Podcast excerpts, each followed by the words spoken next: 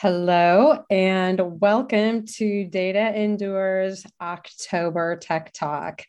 Of course, as close as we are to Halloween, we had to uh, incorporate the uh, the theme of the holiday in our Tech Talk today. I'm joined, as always, by Shahin Pirooz, Data Endures uh, CISO and Chief Technology Officer. Hello, Shaheen. Hello, I'm out in the field, as you can see. Just watch your back. That's all I have to say.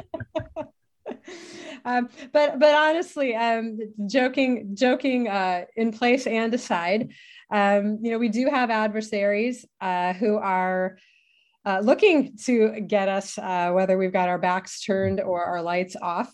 And um, our, our cyber adversaries kind of tie into this whole idea of Halloween in a whole bunch of different ways. But if we just go back to the um, the childlike uh, time of trick or treat, uh, we do have people that are taking advantage um, of organizations and individuals um, really around email around phishing. If you take a look at what happens uh, even more so around holidays um, people really are at risk. And so we are tying in the trick or treat to our theme today. And um, shahin i'm going to open it up to you but let's talk a little bit about how um, individuals within organizations are really uh, are challenged more and more with the things that look like the treats or as something they should be paying attention to um, that are really our adversaries uh, attacking us or, or trying to attack us. And, and what is it that we can do especially around the holidays?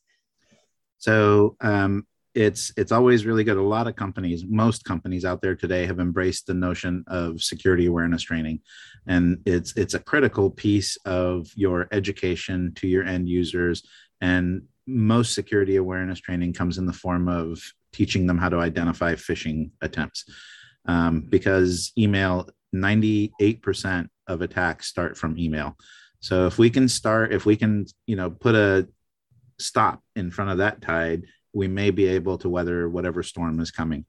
But the biggest issue that happens is the hackers are also already inside your network because they've been phishing for months, waiting for the Black Fridays and whatever um, uh, shopping events there are. They use those things to get people to click on links and they get a foothold inside your network. And they're sitting there and they're looking. On average, it takes about 200 days before a adversary is identified inside of your network. So 200 days is a long time to plan your attack and to plan find what data you want to exfiltrate. Um, and if you don't find data to exfiltrate, then plan on encrypting the whole environment and getting ransom. Um, it used to be that you know everybody was a target to hacking, and it still is to some degree because hackers used to take a shotgun approach and fish everybody. And as soon as somebody was on the hook, then they would reel them in. That still happens, but that's not when we saw a 600% increase in um, phishing attacks in um, uh, the beginning of COVID and where we're at today with the rise in uh, attacks and compromises and ransomware. All of that uh, is still there. So they're still targeting mass numbers and trying to get people to click on links and do fish bait and all that. But there's a lot of industries that are now starting to be targeted. Mm-hmm. And those industries are industries that are service industries to large organizations because they don't care about the, the small industry. They care about the large organization that a $2 million, $3 million ransom is like a drop in the bucket to. You know, yes, they can get all of the average mid-market companies at you know 100000 200000 300000 ransom but that's that's not really their goal. The ones who are doing those are usually the script kiddies who are doing a shotgun blast approach. But industries um, that have access to their customers networks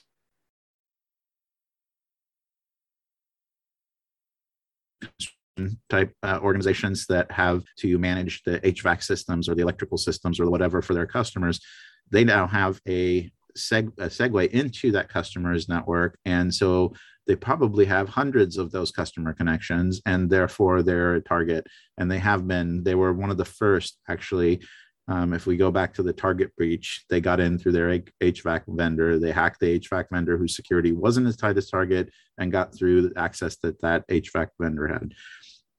Fast forward to today, we're seeing over the last two years that MSPs are now the target because MSPs have tools inside the network to manage the customer's IT. And it really doesn't matter what IT organization, it takes a lot of work to go and evaluate a company and their technology and what software they have and what information is important.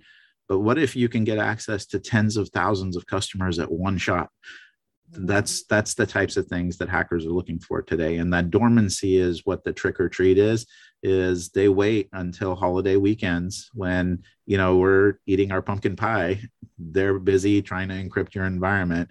And uh, you know, if your lights are out and nobody's watching, then that's when problems start to happen. For sure, for sure. Or to use another Halloween example, um, they're they have a great disguise, right? Yes. Yeah. So they've been able to get in. They're able to put on whatever that disguise is, um, and stay hidden until they deem the time is right, where they can make the biggest um, the biggest impact or get the the most financial gain out of it. So coming back to your question, the things you can do. Number one, I think advanced phishing is critical. So you've got to you've got to train your users to make them more advanced, more intelligent about the the emails they see.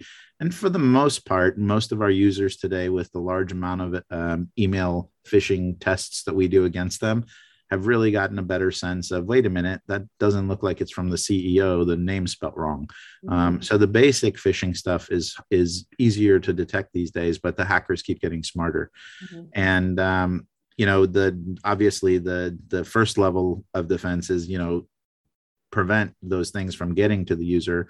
The problem is that most of our email security solutions are really focused on email hygiene and they're still stuck in the days of antivirus where they're at the gateway detecting bad attachments or in some cases the better ones are te- detecting links that go to known bad sites. But they're really not looking at intent as much there's there's a few platforms that are getting better and better at that but all of the email hygiene email security solutions out there are targeting messages as they go in and out of the gateway so the problem with that is there's already millions of messages inside your inbox that nobody's looking at?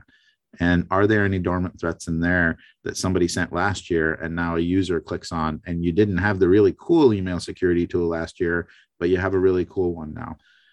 Our approach, uh, we have an advanced phishing uh, prevention solution, which is our entire approach with security is always don't rely on um, uh, logs and throughput have multiple sources of telemetry. And for um, email hygiene and email security, we take logs from the email hygiene solutions and from the email systems like Office 365.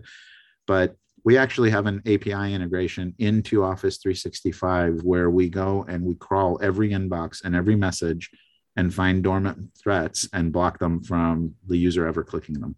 So those first layers of defense take out 98% of the attacks that are coming into your environment. So if you do that well, the email security awareness training or the security awareness training is only going to help catch that 2% that get through. It's and usually those are going to be pretty complicated new variants of phishing attempts anyway, but so it's you gotta I've had customers often ask me so if i do your advanced phishing do i need you know my x y or z email security tool yes you need you need both and you need to keep your KnowBe4 or whoever you use for your uh, security awareness training it's um, i had a security um, expert um, uh, i was at a conference this week and i had a security expert tell me that this whole notion of layered security is BS. It's not layers of security, it's angles of security.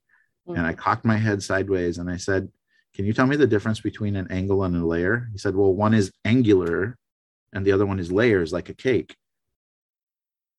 And I and I paused and I stared. Both focused on multiple vectors. Isn't that what we're really talking about? It doesn't matter if they're stacked or layered or if they're coming from different directions. He said well yeah. So whether you call it angles or you call it layers it's you got to have multiple vectors that you're protecting yourself against. It's not a single you know there's no single golden bullet or golden ticket that protects you. And um, and then I made the joke about the lights out. But at the end of the day, if we're all at home eating pie and we have, you know, a SIEM or a set of security tools and nobody's looking at them. I always say a SIEM or without a SOC is just like having a guard tower without a guard. So if we're all asleep at the switch, then it's very easy for the adversaries to start to do something. The best time to catch them is in the first minute or two when they're starting their attack. That's when you can thwart the attack and stop it and prevent it from getting laterally impacting your whole environment. Um, and some tools are really good at catching those things and stopping them in an automated fashion, but there's never a substitute for security engineers monitoring your environment while that's happening and taking action. For sure, for sure.